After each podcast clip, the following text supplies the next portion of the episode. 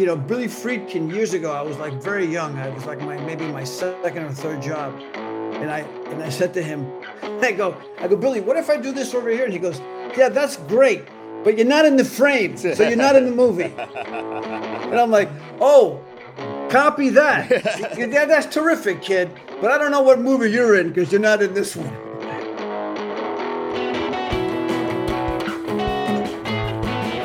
Welcome to Household Faces, the podcast where a character actor interviews other character actors. I'm your host, John Ross Bowie. You might know me from The Big Bang Theory or Speechless or the Netflix Channel 4 co-pro Feel Good.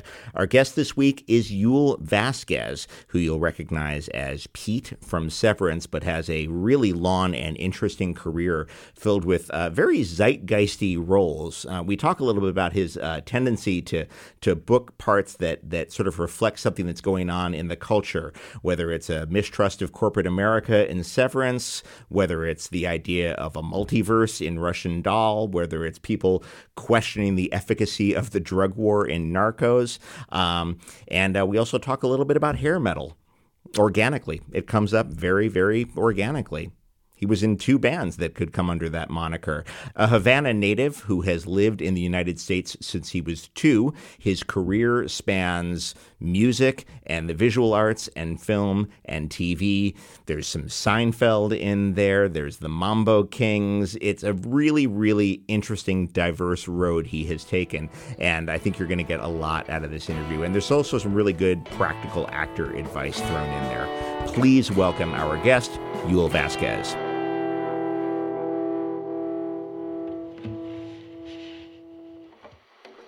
First of all, Yul, thank you so much for, for doing this and taking the time. Um, I know you're uh, you're, you're you. in Miami right now, and um, I know you've you've got a lot of work to do. So I appreciate you uh, taking an hour, hour and a half or so. But I, w- I want to talk since we're discussing work. I want to talk about Severance because it seems like it's sort of an amazing time for that show to be on the air. There's just this general sense since the pandemic of like, okay our bosses want us to come to work no matter what the cost. you know, I, I, the show business has to go on no matter what dangers uh, it it imparts to our employees. All systems go, and then a show like Severance mm-hmm. comes along, and I'm assuming you shot it during the pandemic. In the center of it. In the center of it, yeah. I can. I you. you the, it, you've all got masks in your literally. Pocket. Yeah. Oh yeah, no masks and shields. Mm-hmm, mm-hmm. Yeah, masks, masks and shields. The, he, the, the thing about Severance was that it was originally going to shoot. It was originally going to shoot in March, and then uh, the pandemic hit, and then they pushed to September, September of 2020, right. which is still no vaccines. You know, it's, we're yeah. right in the right in the right in it, man. There's no no vaccine, no there was no talk, and you know none of that was happening, and uh, pushed through a lot of regulations, you know, a, a lot of a lot of guidelines, um, but very hard to do something that is a very you know, acting. You know, as you know, it's a very personal endeavor. It, it requires it requires no masks and no filters. It requires complete, uh, complete openness, and then to do it in, you know, all the rehearsals, everything was with a mask and a shield. Oh man! So we were required to wear shields as well, uh, either shields or this eyewear. Okay. Because of course the the COVID could go into your eyes. Yeah.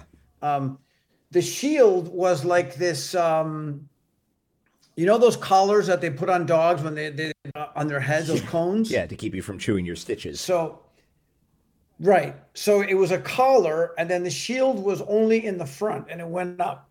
Oh, God. so you had the mask and you had a shield. And in fact i had so and everybody's shield had a name. And i you know adam had says adam or whatever. And then mine i said i wrote b. Arthur on mine. I was like, sure, I'm gonna do B Arthur. Why not? Yeah. Um, yeah. And and and Ben Ben was like, what is that? I'm like, you know, I just think there's not enough attention is paid to her. No, by all and means. I wanted to, yeah, I wanted to fucking, you know, like, if we're gonna do this madness, let's fucking go, let's go full tilt, man. Yeah, and you want to honor know. that legacy absolutely with the fucking shield. by all means. you know but the thing the crazy the crazy thing was you didn't want to cut because when you cut all the covid officers would would come on with boxes and then the and then the the shield the mask and the shield will go on and then they would spray our hands and we Yeah. go like this and then that was 10 minutes Right, right. you know so it would so sometimes it, we just wouldn't cut and we would just keep rolling and and the directions would come in and then nobody and then when ben had it then he'd cut but you could have takes that were 25 30 minutes Well, that that was like what takes Yeah. on, on the digital Right, right. That was that was uh, that leads me to to two more questions. What's interesting about your character, what distinguishes your character, particularly in the early episodes, is that you're the only guy who realizes how bad things are. So you've got to have an emotional rawness that the other characters have the luxury of not going to. You know, Pe- Pete is kind of falling apart because he has some idea of how bad things have gotten at the company, whereas everyone else is in their kind of, you know, they're they're quite literally separating their work and their life, and they have no idea what the other hand is doing. So, was it? Did you think it was maybe a little extra challenging for you to get to that rawness while you're also while your head's wrapped in gauze? Hey, yeah, base, basically revved in gauze. Um, yes, it, it so your your question is very interesting because um, Pete also, I also knew where I had to get. I knew, I knew it was four episodes. Right. I knew exactly, I knew exactly the trajectory. I didn't know, I I wasn't, I didn't have all the scripts. Okay. But I knew from my discussions with at Zooms, I was here in Miami actually during because I land in Miami in March 12th of 2020. That's the day before I LA landed. I had been in Yeah. LA. Yo, I was the next day was locked down. Yeah, thir- because it was Friday the thirteenth. I remember um, that everything Correct. shut down. Right? Yeah. Correct.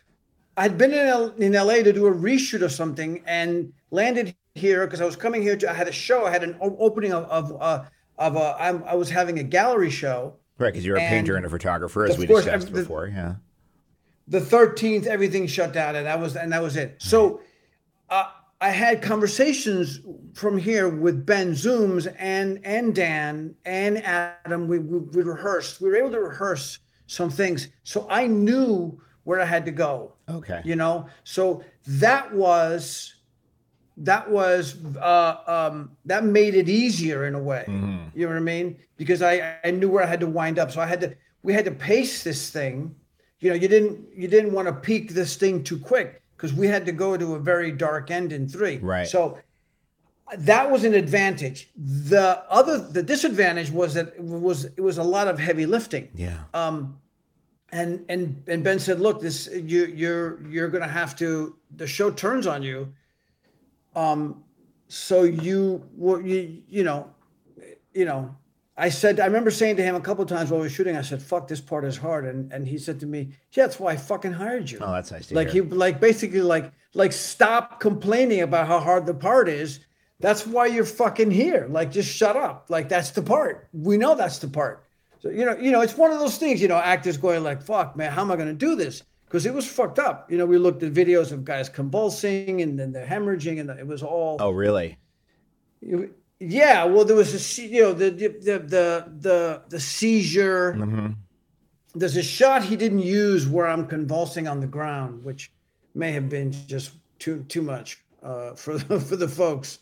But um, um, as I, when I fall down Yeah. from the freezers, it's it's kind of the guy's having a it goes into a full on seizure. But so the answer to your question is yes, it was very hard with all with all the layers we had. But the advantage for me was that I knew I knew where the finish line was. I knew what I had to get to. Okay. And if you know that, it's kind of you're kind of it's it's good because you then you can then um uh you have a target. Yeah, it's almost like an emotional roadmap.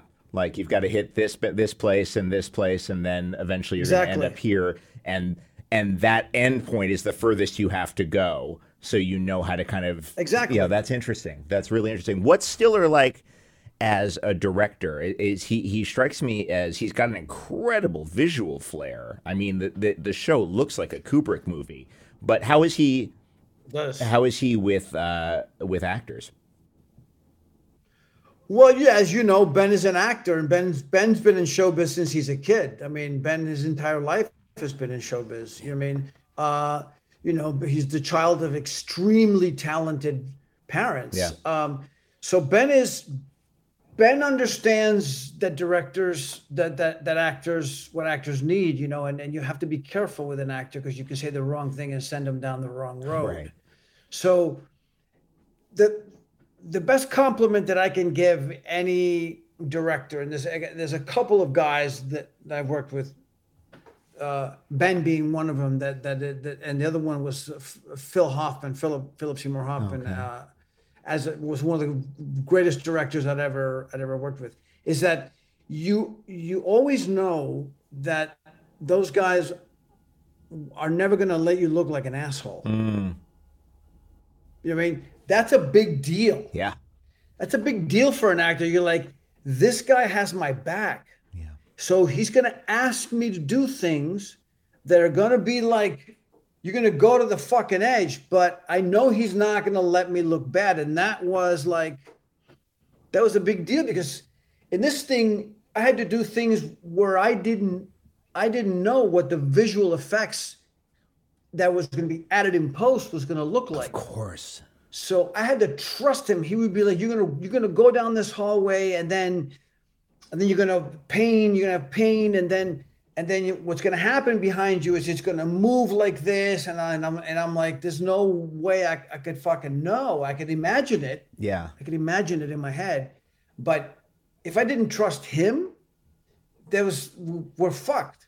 You know what I mean? So that that's the biggest compliment that I can give Ben. He's a fucking great director and he's very clear on what he wants. He's not there's no ambiguity man. He's crystal clear on what he wants and he and, and he wants choices in the edit. You know he wants to be able to to do to cut this thing you know uh, you know 50 ways like and, and i don't mean 50 ways visually. 50 I mean, ways 50 ways emotionally. Yeah yeah. Right right because the visual was very the you know jessica lee gagne who shot it who who's worked very closely with him did dannemora with him oh okay uh is a fucking genius. Yeah. She, she's like 31 years old. Oh, fuck, is she? Uh, she's, yeah, you was. She was probably she was probably in her late 20s when she shot Dannemora. So, you know so, uh, but as a photographer, so, are you are you are you, you're probably a little extra attuned to this sort of thing? Are you the kind of guy who like wanders over to the monitor and goes, "What does this look like? You know, what is this composition like?" Or do you stay? My my favorite. Well, you can't do that on. You can't. You can do that a little bit here, but Ben doesn't like. There's no like. You know, there's some directors are like you know, like Soderbergh. Soderbergh, there's no monitors in a Soderbergh movie. Oh, interesting. There's no video village. The only monitor is on Soderbergh's camera, and he operates the camera. Yeah. And he doesn't want you to fucking ask him. Fair enough. Don't ask him for playback. Don't ask him how it looks. Don't fucking ask him anything. Okay. He'll tell you. Okay. He'll be like, he'll be like, here, shoot this, and he'll be like, puts the camera down, and he's on to the next thing. That means he got it. He's not gonna come over and go, hey, great job, Joe. That's really terrific. I mean, you know you know, that's just not going to fucking happen. Okay. It's just not, you know, and it's something, it's weird. It's weird for some actors, but once you get used to that shit, you know, okay, that's what it is. Right. So Ben is like, Ben doesn't want to show you a lot of things. And you know, you you can look at it, you can look at he he might go, come here, you look at the shot. But I knew I know the lenses because I'm I'm a camera nerd. Oh, okay, yeah. You know, so I love cameras, and I knew we were shooting in anamorphic. Right which is just a gorgeous super wide, you know, and I knew the lenses we were using and I know the sizes. So there's a there's a there's a, a dance you can do with the camera because you know, the, the the camera and the lenses are your partners. Yeah, that's a good way they're, to put it. They're your partners in this. They're not your enemies. They they they can help you depending on what you what the focal length is of these lenses. Where how close are you? Right. How far away are you? You know, is it a two shot? You know, where, what is it that what is in the frame? You know, um, uh, you know, Billy Friedkin years ago. I was like very young. I was like my maybe my second or third job, and I and I said to him, I go, I go, Billy, what if I do this over here? And he goes, Yeah, that's great, but you're not in the frame, so you're not in the movie. and I'm like, Oh, copy that. yeah, that's terrific, kid. But I don't know what movie you're in because you're not in this one. you know. I always think it's fucking incredible. I always think it's reasonable to ask, like, you know, just where am I? Like, where do I cut off? Am I cut off like sternum? Am I like, you know, crotch? Where where is my cutoff? And and yeah. can I adjust? You know, I don't necessarily have to look at the monitor, but I like to know how much of me is there. What's interesting about Severance is how much negative space is used. You know, there's those four cubicles in the center of the bullpen there, but then it's wide. It's you know meters and meters of space on all all sides and there's also a lot of emptiness and quietude in the performances. There's a lot of moments, even even when Pete is like in the dark night of his soul, there's still moments of, of incredible stillness. It's a very dynamic show in that regard. Because because you've got these these various levels of like incredible intensity and then incredible quiet um, was that something you were cognizant of while you were making it, or did it just when you watched the finished product, you're like, oh, look at that?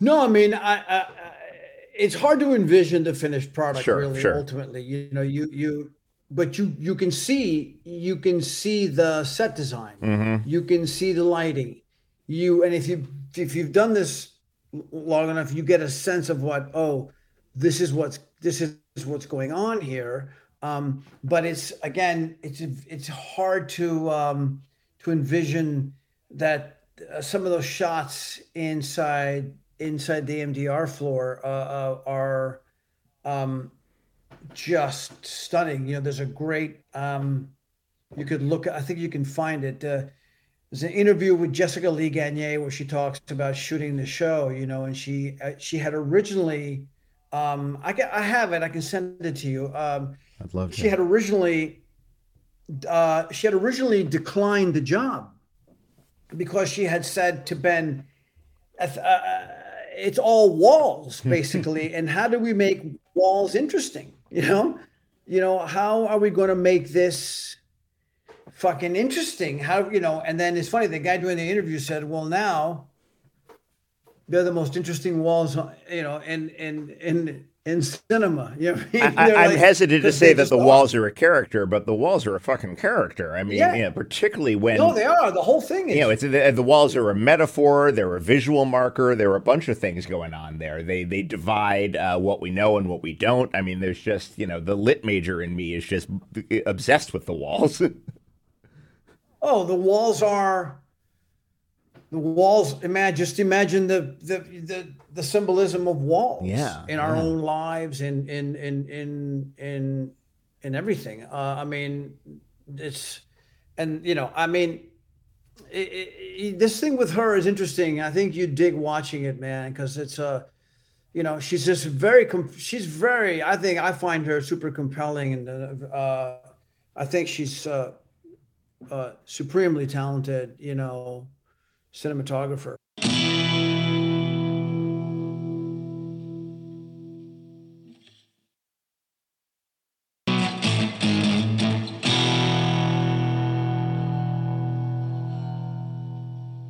You're um you're in Miami right now. You grew up there, right? After being born in in Havana?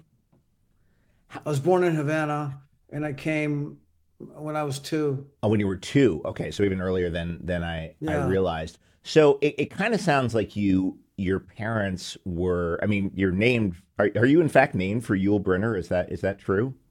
I was named. I was named for Yul Brynner. My mother was infatuated with Yul Brynner. I know it's it's very hard to be a, to be a Cuban kid going around with the name Yul because people always thought your name was Julio, and I was like, of course. No, it's it's Yul. I go, oh, Yuli. I go, no, it's just fucking Yul. Although I learned, this will be interesting. I learned later on that Yul Brynner's name, in fact, his full name was like Yuli or like Yulia, or or you know, it was. And then they sort of shortened it to Yul. It- it's Um, a it's a Russian name, right? It is a Russian name. Yeah. That's exactly right. It's a it's it's a Russian name. But my mother had this um it's so crazy because uh my mother had this infatuation with Yul Brynner. My mother was an actress. Okay. Um and then came to this country with her with myself and my sister. I have an older sister and no husband you know my parents were already they were already on the outs and and and so I didn't speak english had to get two jobs and then you know. So uh i was named after Yul Brynner and as i when i was a kid so my grandmother worked in the box office of a movie theater in cuba for probably 25 years uh in the ticket the ticket office um and um when I was a kid, um, I didn't, I never wanted to be an actor. I wanted to be, my heroes were British guitar players. Okay. My heroes were Jimmy Page and, and Clapton and Brian May from Queen Sure. and Ritchie Blackmore from Deep. I mean, that- I, I wanted to be, that's what I wanted to be. And I played in bands my whole fucking life up until my life takes a very sharp Oh, we're gonna we're gonna talk Left. about diving for pearls. Don't you don't you fret. We're getting there. no, it's a, it's a, it's a, listen, I've, I tell people I've had three lives. Um, so, but when I was a kid, my, my grandma would say to me, you look like, um, you look like, uh, um, um, Tyrone Power. I'd be like, Oh, I see that. grandma, I, I don't know who the fuck that is. Tyrone Power. I don't know Tyrone Power is. Uh, so this just went on and on and on. I found out recently, this is nuts, that Tyrone Power was doing a movie and he dies. He dies just as about the movie's about to begin. He's- he dies on set? Is replaced by Yul Brynner. That's right. Oh, what is the what is the name It's of the film? by Yul Brynner. What is the name Just- of the film? God, uh, he dies. I forgot the name of the film. There's a there's a, a shot of him and George Sanders on set just before Tyrone Power has his heart attack. I know um, my father was a massive Tyrone Power fan, and so I grew up watching you know uh, Blood and Sand and, and all that stuff. Um, oh, what is that fucking movie called? I'll fix it for the outro. Um, but um, that's crazy. So, but it sounds like you. So Isn't that crazy? that is that is really wild. But it sounds like you've you've got this. it sounds like you you you've you've got this very uh, unusual childhood where like. No child of mine is going to be a CPA. You're going to be an actor, young man. You know, it kind of sounds like there's this incredible encouragement to uh, to do a job that a lot of parents don't encourage. Well, you know, I, I, I was very, uh, you know, my mother supported all of the artistic endeavors from uh, buying me a drum kit when I was six years old, Oh my which God. is, you know, no parent should ever do for a child. yeah, my You know, my, we- my son you know, wants we a, lived in, uh, Yeah, my son wants a drum kit, and uh, no fucking way. No, he'll he'll I'll, I'll I'll encourage his guitar playing, but I'm not going. I don't want a drummer in my house. well, you know, I mean, do I, I, do you, do you have a big home? Uh, not big enough for a fucking drum kit. I'll tell you that right now. Um, uh, Well, we lived in an efficiency, Oh, which is what sakes. they, which is, it's what they call here in Miami Beach is what's it's what's a studio, uh-huh. and it was me and my mother and my sister and my grandmother. Okay, Right. So I shared a bed with my grandmother because I was I was little. My sister had her own bed, and my mother slept on a couch. And in the fucking corner, man, was my drum kit. Wow, they loved you. Okay. So don't let your son watch this interview because you'll be fucked. No, I wouldn't dream of it. Because if you have even three more feet of space, you'd get him a drum kit. No, no, out of the question. Listen, you can buy him an electronic kit. He can put headphones on and play. I might get him one of those things with the pads. I might I might do an electronic. Yeah, kit. no one, no one will hear No it. one will be the wiser. It'll just sound like he's in there with a FedEx box. I the great uh, Solomon and Sheba. By the way, I just looked it up um, because for anything. Oh, if, wow. If you're if you're anything like me, you wouldn't be able to sleep tonight. So it's Solomon and Sheba. He was Solomon. Uh, King Vidor was uh, directing, and he he died on set. Um, and yeah, it was replaced by by Yul Brynner. Um, so so what were at what? Wait, well, I just wanted to add one more one more footnote to, to that Please. Yul, Yul Brynner thing is that Yul Yul Brynner. I also find out later on that Yul Brynner was an amazing photographer. Was he? Oh, interesting. Yes, and his daughter Victoria put out these five volumes of his of his photos, and it's called Yule. Okay. It's fucking nuts. Oh, that's so cool. I know about, um, you know, I know about Yeah. Dennis Hopper and I know about Roddy McDowall and all the other great, you know, photographers of that era of actor. I did not know about Yul Brynner. I got to look up his stuff. That's so, that's so cool. Anyways, I'm sorry to interrupt you, but yeah, it's just crazy. No, that's yeah, that's exactly the sort of tangent that I, I welcome. Uh, and it's so interesting that you too have pursued photography and you have pursued uh, painting and you've pursued music. How do they all kind of feed each other? I, you were you had a, a fairly successful career as a musician before you transitioned into acting. What what did you learn from being in a band that serves you as an actor? Um, that I'm not sure I, I want to be in a band again. Well, there's so much heavy lifting. I mean, there's so much lifting in a band. it's it's being in a band is a listen. I'm friends with guys in huge bands, Mm-hmm. like bands that you know, like that are like some of my best friends. You know what I mean? And uh, and uh, you know, we talk about the, you know, one of them is on. Two of them are on the road right now, actually, and they're like, like, and they're sometimes they're like, yeah, this motherfucker, man, like, fuck him, you know, and like, so, you know, bands are tough. You know, something. Look, I started playing guitar um, because I loved guitar playing. I loved.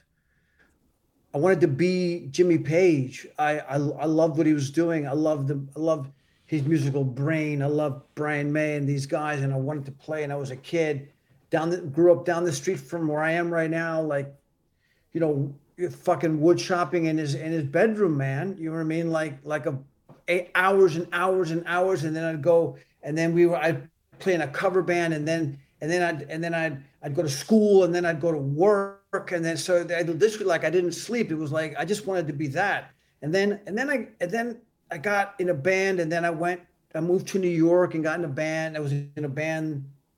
I go to New York basically to audition for a band that was, um, you know, I, I just I just I just I need to add this because I think it's important. I always say that uh, my life, a lot of my life, most of my life, really, let's say all all my life, is is a, is a series of, of excellent decisions made by very smart women. okay. Starting with my mother's decision to leave Cuba, Okay. to not want to live under that regime Right. and say, no, no food is not going to work Right. no, we're, we're gonna so taking her kids out of there. Mm-hmm. Decision one by a woman, smart one, good. Then I played. Then I grew up here. I played in a band. I took. I took this place at that time as far as you could take being in a band here. There was no. I hit. I hit the ceiling. Uh-huh. I mean, I, I, I- and then it was like, where do you go?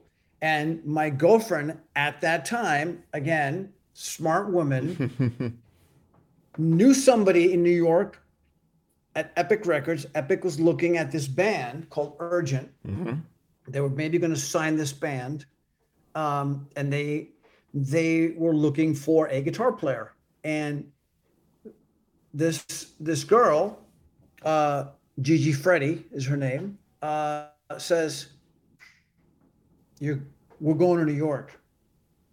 And I go, "What?" Like you understand? I'm like this Cuban kid, never left, never left. I, I we I, I lived with her. We had our own place, but I never left like where my mom lived. Right, You know what I mean? That was like Had never been away from her you city. know, I, I right. I was the youngest in a house full of women. Hmm.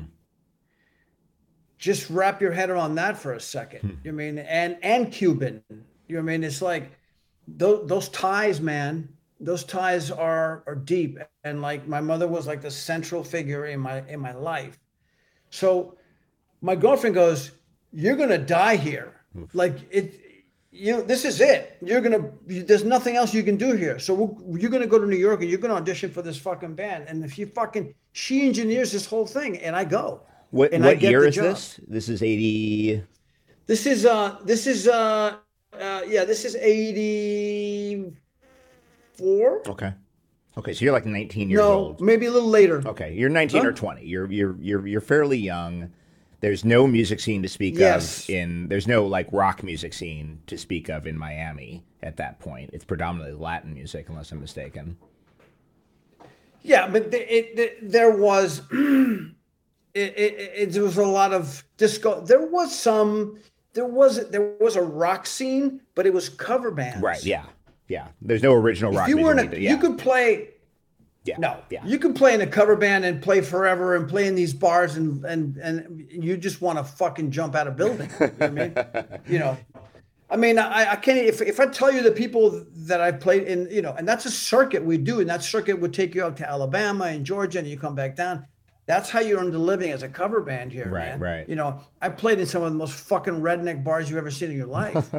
like literally, where motherfuckers are throwing shit at you. You know, Chicken like, wire. not like straight out of the. Yeah, exactly. Straight. I played a bar in Homestead that had the chicken wire. Hilarious. I love it. Okay, I love it. it was a biker bar in Homestead, Florida. Our, Yeah. our, our Have you younger, been to our- Homestead, Florida? Our, our younger listeners, uh, we are referencing a wonderful scene in the Blues Brothers um, uh, that apparently you uh, lived through. Correct. All right. so you, Well- so you go up to New York to audition for Urgent. I got the job, Nice. uh, and then I'm now I'm in New York. I'm living. I live in New York now. You know, Yeah. because we moved to New York, and uh, Urgent winds up not getting signed to Epic, but uh, to EMI, Manhattan Records EMI, Great. and we make two records. Um, we make the first record, and it it tanked beautifully. Um,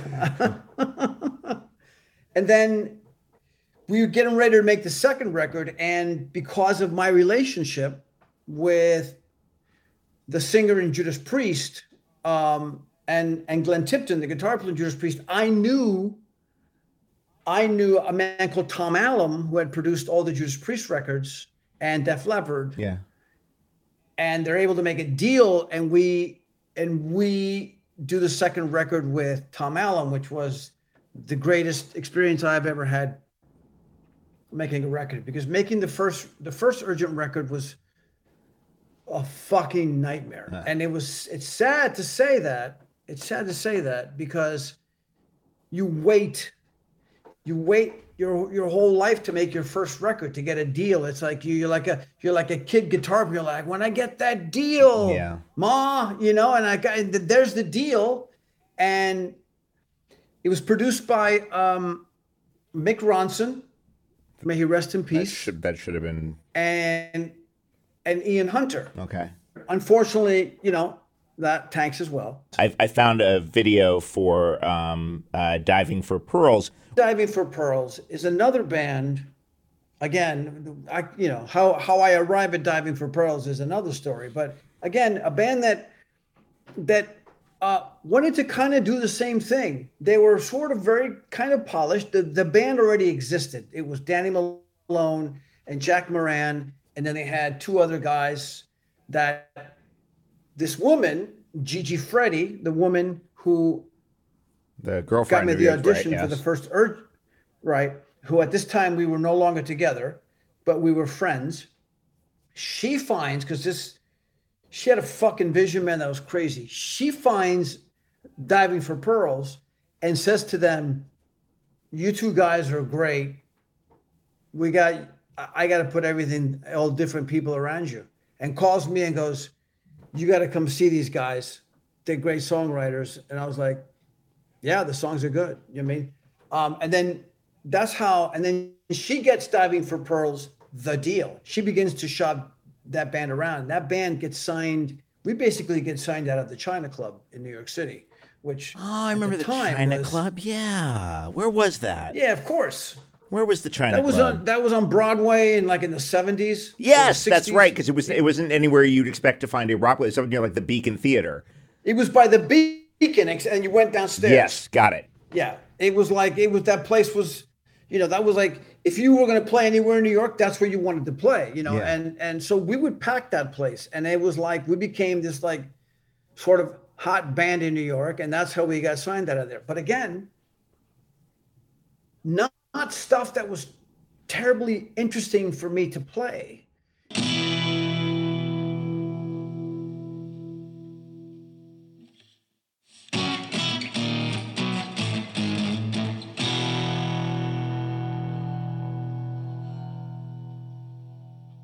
let's let's transition then because you make an interesting transition here from music to acting and uh, by by working in a musically centered film the mambo kings where you're you're part of the the band i just watched it last night amazing cast oh my god that cast is insane. I mean, Yeah. Vondie Curtis Hall is in there, and and, and uh, Roscoe Lee Browne, and then all. And I'm like, I, I was staring at the screen. It's like, is that is that J.T. Taylor from Kool and the Gang? And it is uh, playing Celia Cruz's Yeah. godson. It's bonkers.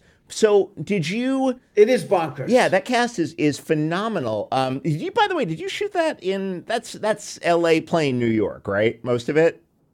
we shot it in L.A. Yeah, because there's a couple shots where like Yeah. the, the establishing shot is Central Park, and then the close up, I'm like, that's Griffith Park. Don't bullshit a bullshitter. I'm sorry. No, that's that's that that's Griffith Park. yeah, yeah. Okay. Yeah. So, so that that how does that come across? How does that No, come to you? So, so again, uh, so the lead singer in Diving for Pearls' uh, girlfriend at the time, um, and I used to talk about because you know I because I loved acting and I would I loved movies and I would watch movies. You know, I I, I had respect for actors. I, I res, you know because again my grandmother and my mother Yeah, this yeah. and that. But so she says to me, "Hey, you know." uh, Oliver Stone is uh, doing a movie about the Doors, um, and sh so she worked at an agency called the Lucy Kroll Agency, which is a very very old, very uh, New York theater actor agency. They represented a lot of the sort of the the royalty of Broadway. These, you know, they had uh, James Earl Jones and you know these sort of iconic actors, you know, and um, and Lucy Kroll herself was about ninety something years old and didn't really run the agency, but there was a woman there, a woman again, Very smart woman. a woman with a a woman with a with a fucking plan called Holly Levitt. She looks at me and she goes, "It's amazing." She goes, "Listen, I, I don't know if you can act, but uh, you're kind of interesting, and um, and uh, and uh, I would be your agent, but but you would have to study acting." like I would have to you you'd have to study acting and you'd have to really if you're really gonna do this seriously. And I was like, so diving for pearls had just we'd just gotten dropped by Epic. Okay. Another record that tanked Sure. tanked wonderfully. Um, again, they were supposed to tank, John. They were supposed to I was not supposed to be there. They were supposed to tank. This I was, was not sup- this was Bichert. Yeah, by all means. Yeah. Um, so I go, uh, Holly says, meet with these teachers. I meet with a teacher called Bill Esper. who- Oh yeah, of course. William Esper Studios. Yeah. Exactly. Who I start to study with. And um, he begins to change my life, begins to change my way of thinking, the way I feel. Um, all, so I go, I go on the audition for the Doors movie. I, I don't, I don't get that. Were you were you going for Robbie Krieger? st- I don't know. I, I don't even, I don't even know what I I don't even remember.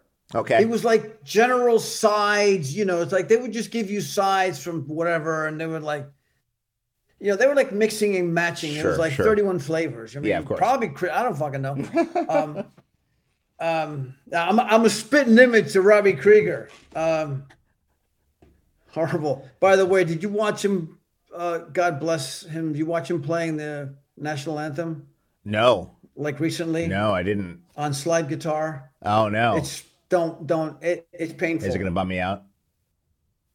It's it'll it'll make you weak. All right, I don't want that. what it'll do. No, I'm just barely um, hanging on as is. No, but no, uh, yeah, mad respect for him. But uh, yeah, no. So I go. I don't. So I don't get that job. So I'm in the acting class and I'm going along and like you know, and uh, and the guys in the band literally come to me and go, you know, we don't we don't dig that you're doing this acting class thing, and like you know, you're either you know we're trying to get another deal, mm. and you're mm. either in the band or you're not in the band, and what are you going to do?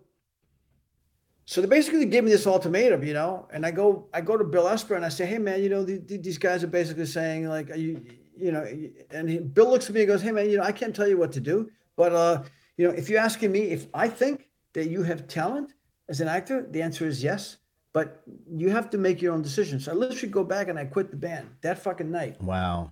And uh, which was which was very strange. So, so I, I was in a cab on Eighth Avenue going home, and I realized, and I thought, what have I done? What have I fucking done? I've been my whole life has been a, a guitar player. You know I mean? So now I'm in this acting class, and I get my first job. Literally, a few months later, I get my first job so what happens is I start auditioning for this movie called The Mambo Kings.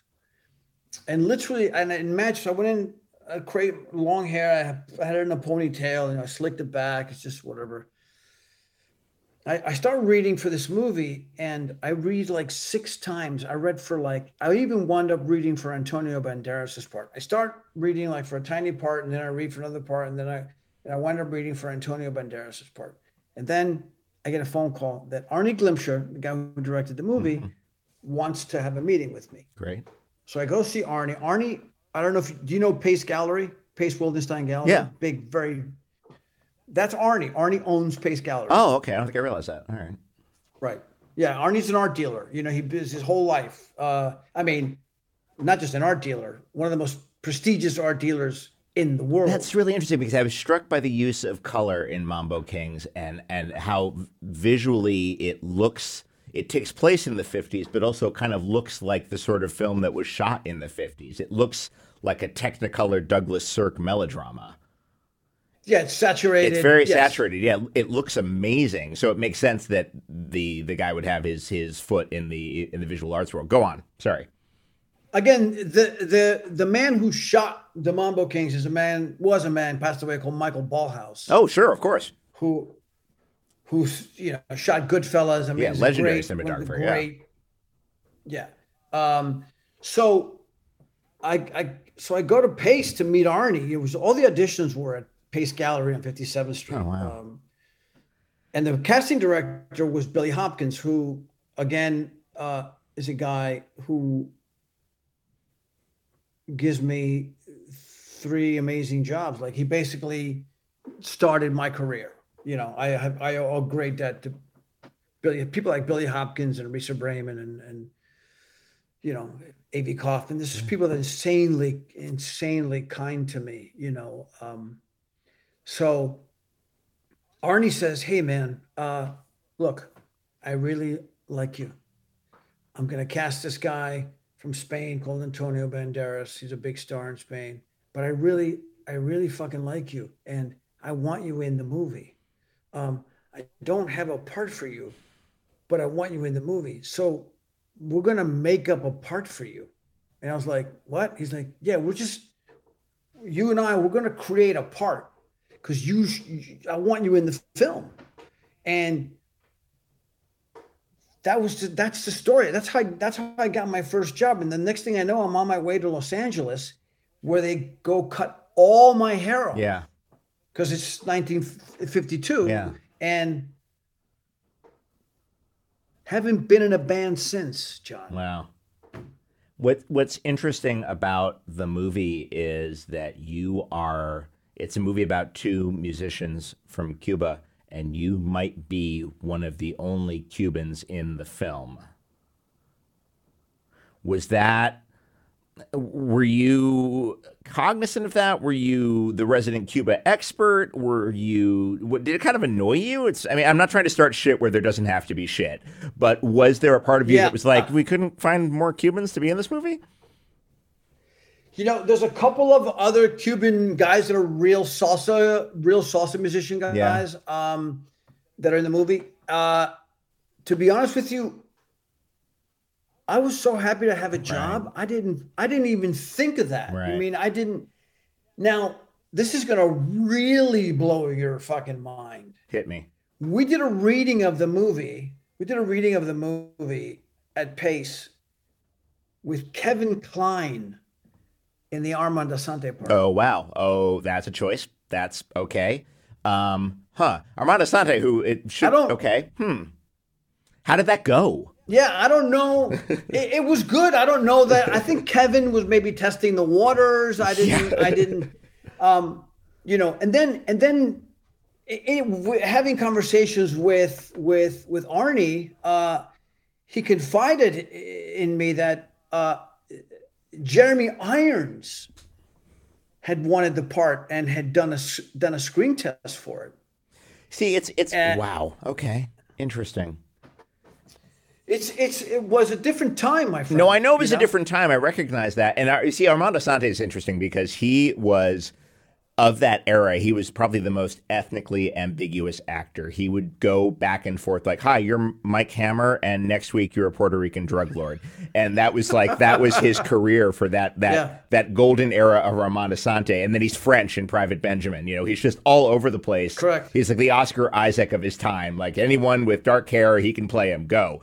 Um, and that's obviously, amazing. none of that stuff would happen now, for better or for worse. Um, but it's that's so wild that they would go so far as to be like, you know, actually, for our Cuban band leader, I like Jeremy Irons. That's my that's my guy. the fact that that was even a discussion. Well, I think you know, it's no. I think Jeremy Irons pursued it. Really, he pursued it because I think he. Well, you have to understand, it's Jeremy Irons who doesn't he doesn't screen test for anything. Right. Interesting. Jeremy Irons. He was he, he was already Jeremy Irons. He was like, he's and I think he got an Oscar by test. then. By then, he's got an Oscar for Reversal of Fortune. Yeah, he had right. an Oscar for for uh, playing Klaus von uh, uh, Bülow, yeah. Bülow. Right. So he, I think he wanted it. I think he, I think he felt, and I don't blame him for this. He was like, "It's an amazing man, world. I, this is another side of me they've never, they, the world doesn't think I have. Yeah, you know sure. I, mean? I want to do this."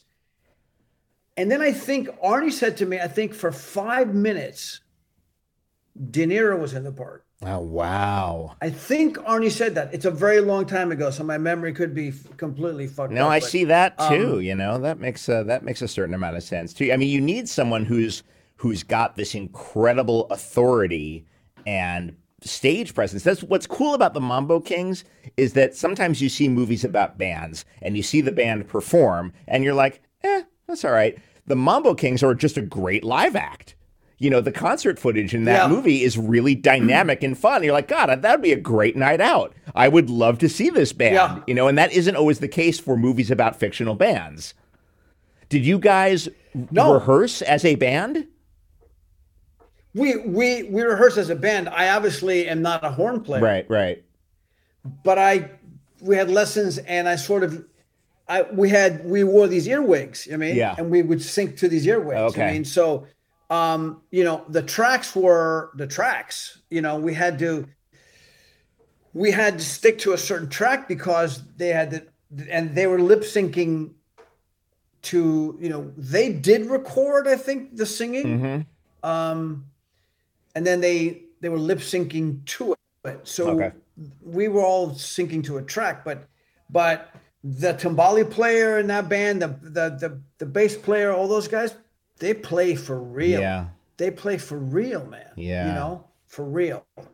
Yeah, they were the real fucking deal. It's it's a really um it's a fun slice of life uh of, of that era of the New York music scene. It's a it, it's really a, I, I was gonna watch it just for your scenes and then ended up watching the whole thing. I, I really enjoyed it. Well, there's I don't have much. I don't have a lot to do in the to do in the movie, but you know, but the the the the, the movie you're in it so much Arnie though i mean you don't you don't talk a lot but you're in it so much and you're you know they always say listening is the hardest part of acting you know you're invested yeah. in in so many of your scenes watching the brothers break down at each other that you know you're you're yeah. you're a crucial part of that film well, thank you for saying that. I haven't watched the film in I can't I don't even know how how how long it's been. Um, what what I, I what I, I was going to say to you is that the the film really the genesis of of of the film is really from a from a very honest place because because Arnie is a is a real real lover and aficionado of mambo. Yeah.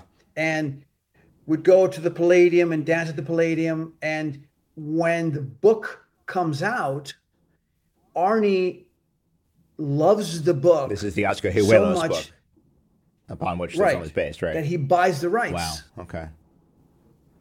Then the book wins the Pulitzer, Right. which then becomes another. So Arnie had never directed a film. You know, it's a very interesting situation. He'd never directed a movie. Um, but he, uh, through tenacity, you know, and desire and and power, you know, that he had the ability, gets the fucking movie made, which is incredible to me. That is incredible. The as long as we're we're I'm going to ask about a role that is somewhat mired in controversy through no fault of your own, but it's one of your rare comedic roles, so I really want to discuss it. Uh, I'm talking about your, your work on Seinfeld. um, Yeah. And I mean, there's there's it's a, it's a recurring role as as as Bob um, uh, on that show. There's one episode that just is been locked away in that can't be shown anymore. Um, uh, what was that experience like for you? You know, um, in in in in in what sense? How, how do I arrive there? How do you or well? How do you arrive of- there? For one thing, how do you arrive there with? Because it's a very specific pitch that Seinfeld was at in terms of the performances on that show. And um, Yeah. yes, it's a multicam, but it's sort of a, a it's a it's there's a very specific style to to what worked on that show. Everyone because because Seinfeld is such a and he'll be the first to tell you is such a one note actor. He had to surround himself by these genuine clowns. You know these people with like deep stage Yeah. work behind them. So it's it, it- it's un it's it's not like Friends. It's not like Cheers where everyone's kind of grounded. There's a certain like higher pitch to the acting on Seinfeld. There's there's a.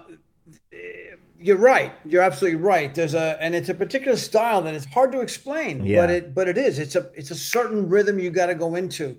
Um, the the character's name is Bob the intimidating gay guy. I did So, not realize that was the full name. woman- okay. Yeah, that's crazy. Yeah, it's the Holly Lebed, the woman I referenced earlier. Uh, um, I was in LA, and she says, "I have a last minute audition for you for Seinfeld." I, I don't think I'd done a sitcom, and I didn't really. It's weird. I never envisioned myself doing a sitcom. All right. Uh, so I, I, she goes, you have to go to CBS Radford. Um, you know, like back then, you'd like you literally would go, you you get the sides right there. They get maybe they, they maybe they just wrote the character. You know, Yeah. like those things would like they write them like and then oh that works tomorrow. You know what I mean? Like Yeah. crazy shit like But that. But you're not going to get a PDF So because you don't have email, so it's just com- you know it's completely flat. You're basically doing a There was cold no read. PDF, right? Yeah. Right. Oh yeah, yeah. Um, so we go. I go. So I go to Radford and I get the size and I go. I look at this thing and I go, "What the fuck am I going to do with this thing?" And I have this idea to do an imitation of my mother. Ah, My mother's a very, very intense Cuban woman who was very in your face. You know what I mean? And my mother was very, very. There was one law in my house, no, no negotiation, and that was my mother. Yeah. So I go, I'm just gonna fucking do that. So I go in the room, and Jerry and Larry, David are in the room, and the casting director. Wow. And um, I go in the room and I do, and I do that what you saw, and and and I and then I stop, and they're looking at me, and they're like, "What was that?" And I go, "It's an imitation of my mom." He's like, "Can you do it again?" I go, "Yeah." So so I did it again. Then they gave me a couple of notes. They're like, "Okay, great. Wait outside." You know, it's one of those things. Sometimes it would make the actors wait outside. It's just, it, it's usually good it was news. such a what except all the actors are waiting. Oh, I see. Hmm, You, okay. know, you, have, you may have four or five guys there. Ah. You have four or five guys there, and then and then they're like, come back in again, and it's really fucking. It's a it's a horrible thing. Yeah. Horrible. It's, it's humiliating. It's really nerve wracking. Yeah. It's humiliating. Then they'll be like, yeah, Timmy and Henry, you guys can go. Uh, so and so and so and so and so and so, you stay. And then those guys keep going back in again, and you keep going back in like a like a. It's fucking horrible, John. It's fucking horrible. I did. I, if am I ever directed anything, mm-hmm. I would never do that to an actor. You know, I would never do that to an actor. You know, I have these fantasies of like one day if I direct something, which I don't know that I want to direct anything because I mm-hmm. hate people asking me questions, and that's all directors get. Yeah. it's fucking questions. yeah, the buck I mean, stops with you. Every I'm buck like- stops with you when you're directing. Sounds awful. and and the weight of the budget is on you you know so so they they hire me they they they they they hire me and i go and they're like this you start basically you start working day after tomorrow or tomorrow some shit i don't even remember and i go oh, okay so i go and and it's the first episode it's the uh it's the armoire. Yeah. it's the soup nazi Yeah. and I find so I, I meet the guy who plays my boyfriend, The late great who- John Paragon. Do you know who that? That's it. Yeah. That blew my mind. That was almost the coolest thing about the whole thing because I was such a fan of that guy and I was such a fan of Pee Wee's Playhouse, Yeah. and I go, "Fucking hell, you're Jambi the fucking genie." Yeah. Mecca like- High, Mecca like, yeah, Ho. oh, Yeah. Dude. Dude. Yeah. That's all I wanted to talk to him about was like, and he he told me so many stories of Paul and how Paul came up with the character and then all Well, Paragon, Paragon and Paul you know, Reubens came up with the Groundlings together in that class Yeah, that included with- like uh, Cassandra Peterson. Elvira. Yeah, sure, sure. That whole crowd. Um, He told me about Elvira Oh sort of appearing, God. how she, you know, how they, they would bring in these things, pieces of it, and then they would put it together, and then it became what those things became. But it was, it was kind of crazy. But so, you know, we did it. We did the first one, and then um, one of the funniest things is watching Larry David uh, give me notes as as Bob the intimidating gay guy. So imagine Larry David going, "Can you do it like this?" Oh no! Oh wow! Fucking amazing! Oh wow! Yeah, it was it was kind of incredible. So then we do, then we then we I do one more. Then we do the Puerto Rican Day Parade episode, which was the one that really kind of, you know, uh, he throws the sparkler. The sparkler lights the Puerto Rican flag on fire. then he's putting it out. He's stomping on it, and then uh, it became a whole thing. And then Jerry apologized, which, you know, uh, to be honest, I didn't think he should have apologized. I don't think, I don't think, I don't think you can, because it wasn't done in that way. I know the way that, I know the way that it was meant, and I, I and and I think when you begin to apologize for comedy, we're we're so fucked. Well, the You know, the you know the the the flag thing is maybe uh you know that's maybe another podcast. What what is interesting to me as a New Yorker was I one those were so many of my neighbors was incredibly young hot guy, slightly older guy who was caretaker slash boyfriend. Like that trope is a trope for a reason. I grew up in Midtown Manhattan. There were a gazillion. Yeah. That's those are my mom's friends. Those are you know my mom's Yeah. coworkers in publishing. Those are the guys on my block. And it was such, and yet I had never. What Seinfeld did so well was it showed you the parts of New York that everyone knew about but had never been caught on film.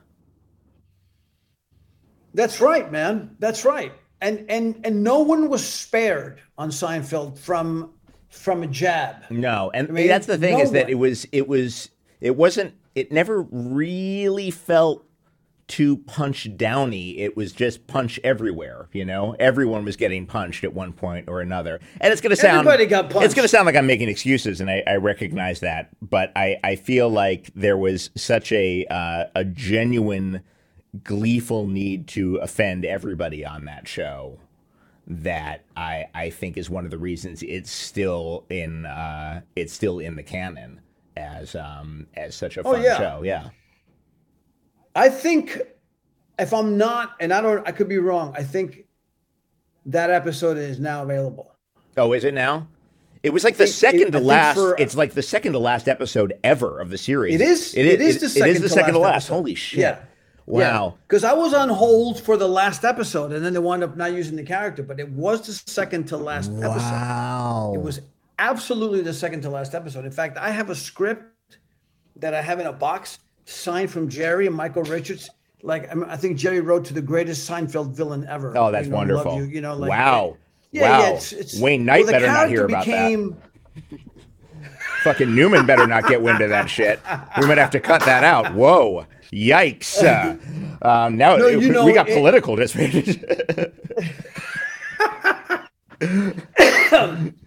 the character. Uh, I think Rolling Stone did top fifty uh, Seinfeld uh, characters ever, and I think I'm like number twelve or some shit. Nice. It became like Nice. Uh, nice. it became you know it, it just sort of took off i don't it was just i had no idea you know i had never watched seinfeld Oh wow. Interesting. so i didn't yeah i didn't know anything about it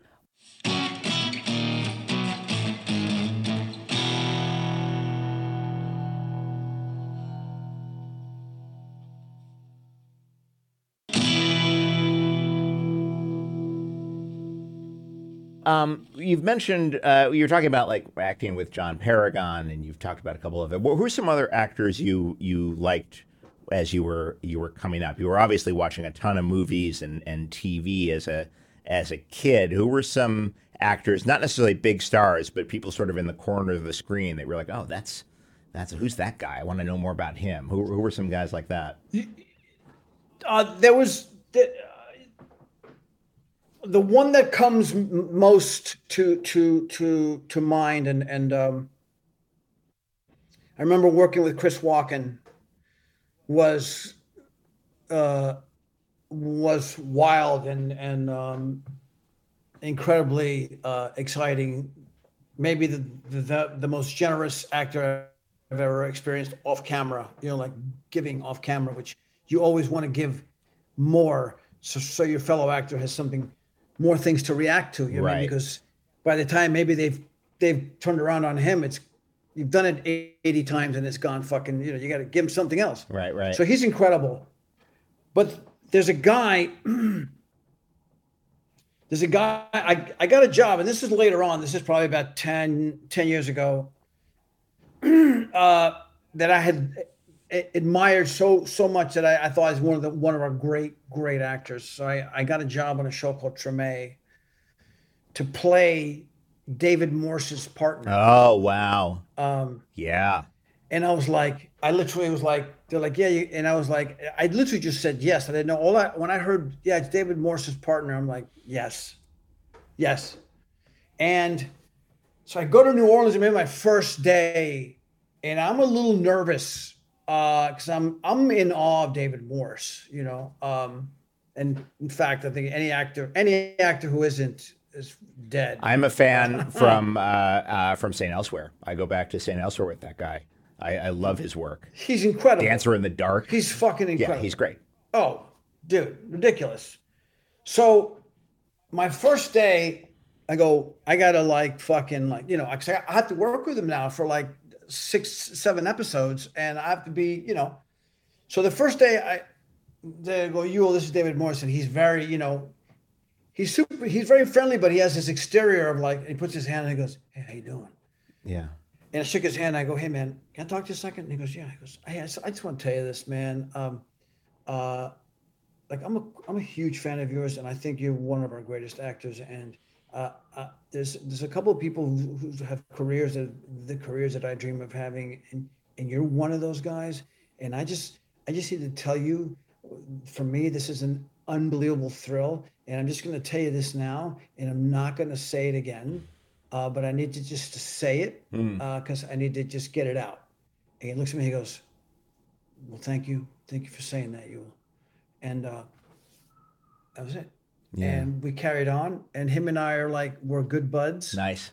And um, he he's uh, that was a that was a big thrill to work with that cat, man. Well, he That can he is- does this thing where he he has a quietude to his performances that that he uses to great effect when he's doing something funny, and he has done some comedy. He's also played some hor- horrifically menacing characters. He's on Broadway right now Hmm. playing a sex offender as we speak, um, in the revival of How I Learned to Drive.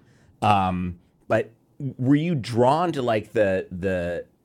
I mean, that's a guy who who always acts like the frame is really tight. You know, he's just got a real subtlety to him, no matter what he's doing. It's it's very it's very restrained work and i think that's that's the work that thrills me it's it's it's it's the work that montgomery clift did who's Mm-hmm. probably my favorite actor Hit, like histrionics gilding the lily is nothing that fucking interests me i i want to take away as much as as much as i can and have a director say put some back in or, or take away more Yeah, I yeah, mean, yeah. but, but you know even on stage you can be insanely still Mm-hmm.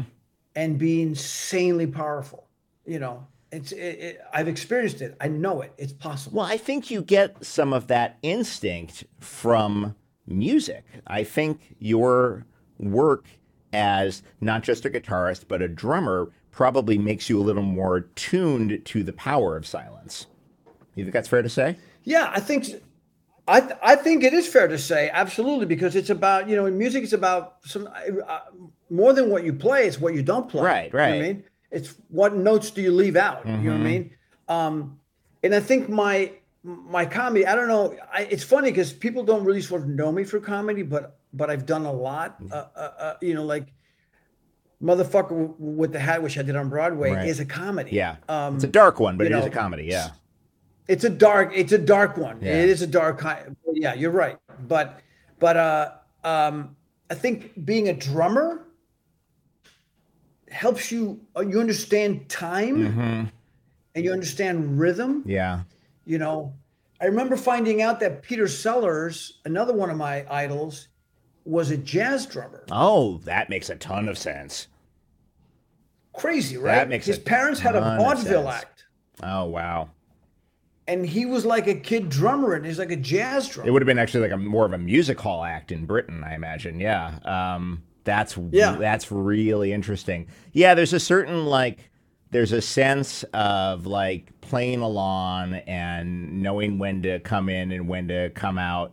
And as as much as he's known for his broad characterizations, there's a great deal of subtlety in his broad character. You look at the president in, in Doctor Strangelove, you know, who is, you know, the most or look at being there. Or being there yeah by all means. These are these Being are there is- is such understated understated performances. Speaking of understated performances um russian doll's coming back and um what's interesting it's sort of a you're shooting it around the same time as you're shooting um severance but the guy in No, I'm not in Russian Doll. you're not in the second one? Two. you're not in the second season I'm not in the second season of Russian Doll. No, my I had one. It was a one season deal. what's interesting about about Russian doll. This is actually a thing that goes through a lot of your career is you've got this tendency to get jobs that that reflect something going on in the zeitgeist right now. You know, we're we're starting to talk more about the idea of alternate universes and that's becoming a little more of a mainstream idea outside of scientific circles because of the Marvel universe, but also because of stuff like Russian doll. Um, uh, you know, people start to question the drug war, and then you book Narcos, and and we start to, you know, what are the roots of this thing? You know, what are, you know, was this all worth the money and the violence? But Russian Doll is interesting because you're you're kind of along for the ride. How did you, how do you shoot that show? Just practically, do you shoot all your stuff in a row? Um, do you kind of come back and no, you just you do it as you episode by episode? Yeah, you do it. You know, you do it. Yeah, you do it episode by episode, and you have to uh, you have to really uh, track it, and you have to have a great script supervisor. Yes. who knows who knows where you are, and then who knows that you got to go back from here, and then this is the reverse of that, and you know, and all that kind of stuff. Um, yes, it's it's uh it's it was I remember I remember reading it and going like, I thought it was amazing. I was like, this. They sent me the first two episodes of season one. I was like, fuck, this is so good. You know I mean? This is so good. I I think season two goes in another direction because I I don't I, I, I don't know I don't know anything about season two. Okay. Um. So so I don't I I, I don't want to pretend to know anything of that, but I thought I'd heard that it w- it went into another way because I don't know. I don't know how much of that uh, sort of Groundhog Day thing you can sustain. You, you can do. Right. I mean, yeah, you know. But for the part that you did work on, there is a there's a part you kind of seem like her north star to a certain extent. Like you're the ex, but you're you're a constant in her life. You're a sort of calming influence in your life. Was that something you talked about with Natasha and and and the directors? Or did it just kind of come very naturally to you, where you were going to be just sort of like the her port in a storm? I think it's I think it's I think it's written it's written in it's like it's like the port in the storm that she she constantly pushes away and, mm-hmm. and just kind of you know really uh, sometimes it's not very very nice to him. Right you know I mean? right. Um, and he keeps coming back for more. You know I, mean? I used to say I used to ask why does he why does he keep coming back? Does he just love punishment? You know? Like he's so in love with her. I'm like okay okay you know? Um, the thing about that is she's so you know uh, uh, I've known her a long time, and she's a Natasha. She's a friend, and yeah, okay. she's a friend, and wanted me to do this, and I got to you know it was interesting for me to play something I don't get to play uh, a, a, lot is uh, the romantic lead, the guy yeah. who kisses the girl. Yeah, I mean, and it's uh, you know, um, and I'm starting to take that personally. I gotta be honest with you. Oh well, I um, you want to you want to get into this conversation. We're to be here all day, man. I, I, you know, good lord, I, I can't tell you how many times I have literally been in like the montages of uh, like the the horrible date montage that you see in in in movies sometimes of like, oh, this is how hard it is to be a single woman. You got these losers lining up for you. That's me. I have done those montages. It's uh, uh so so cry me a river. You'll be okay. Um, you get there when you get there. Um, to get there in your fifties though is fantastic. How cool is that? No, it's very good. It's it's you, you it's, silver it's fox. very good. And then I, and then in Promised Land, I got to you know it's funny. My I my hair during the pandemic. Uh, I, I was not working, obviously, so uh, there was no dye in it. So it it it. This is my natural hair color. And then when Stiller sees it, he goes, "Hey, man, I really like your hair like that." Of course, I look just like him. You could literally like. There's a picture of, of him of him and of him directing me. I'm like, I go twins. That's amazing. Separated at birth. I mean, that's amazing. Yeah, you guys do. Um, yeah, you guys. He's like, hey, can we? Yeah, we have literally the same fucking haircut and the hair color now. But he said, "Hey, can we keep your hair like that?" And I go, "Yeah, it's super easy." So he really liked it, and then uh, I for for Promised Land, which again I get to kiss the girl. I, it, it, it's funny. It, it's come later in life when I get, I get to kiss the girl. Um, Tell me a little bit more about Promised uh, Land. Promised Land is a it's, it's on Hulu. Um, it's it's uh, we'll see what happens with it if it gets another season. It's a, it's a family drama, um, and it's it's about a um, it's about an immigrant family who comes and and and makes an amazing life, uh, a very wealthy life for themselves. And there's two brothers, and the brothers have a falling out, and you know there's a lot of other um, complicated. Uh, family dynamics. Uh, but uh, I, I I enjoyed doing it. I enjoyed Matt Lopez, the creator of the show, is uh, just a lovely guy, and um, and John uh, uh, Ortiz, who uh, is plays the patriarch, and I have known each other for thirty years, and we play brothers in this. Are you? And, you um, mentioned. I'm sorry. You mentioned motherfucker the hat. You mentioned Philip Seymour Hoffman. Were you a Labyrinth guy? I'm one of the founding members of Labyrinth. I apologize for not knowing that. Um, no, I, no I, worries, man. I, no worries. I, am no longer. It's a little. I'm, I'm no longer a lot. That's another podcast. Okay. but when Phil died, a lot of things went on there that I didn't agree with. Okay. So the labyrinth uh, is was, this amazing. uh, uh, a theater company based out of New York that was founded by by Yul and by Philip Seymour Hoffman and a lot of amazing well, was, playwrights. Yeah. Um, we have a, then we have even more. We have a ton of friends in common, dude. We have Ana Ortiz in common. We have uh, Jason Manuel Olazabal in common. I love I love I love Jason. Jason's the I man. Bad Boys too. That's where first time I met him. I just saw Jason do Anna in the Tropics at a theater here in Altadena, um, playing the Lector. Um, he's phenomenal. That's right. That's what he said. He yeah. said he was doing that. Yeah.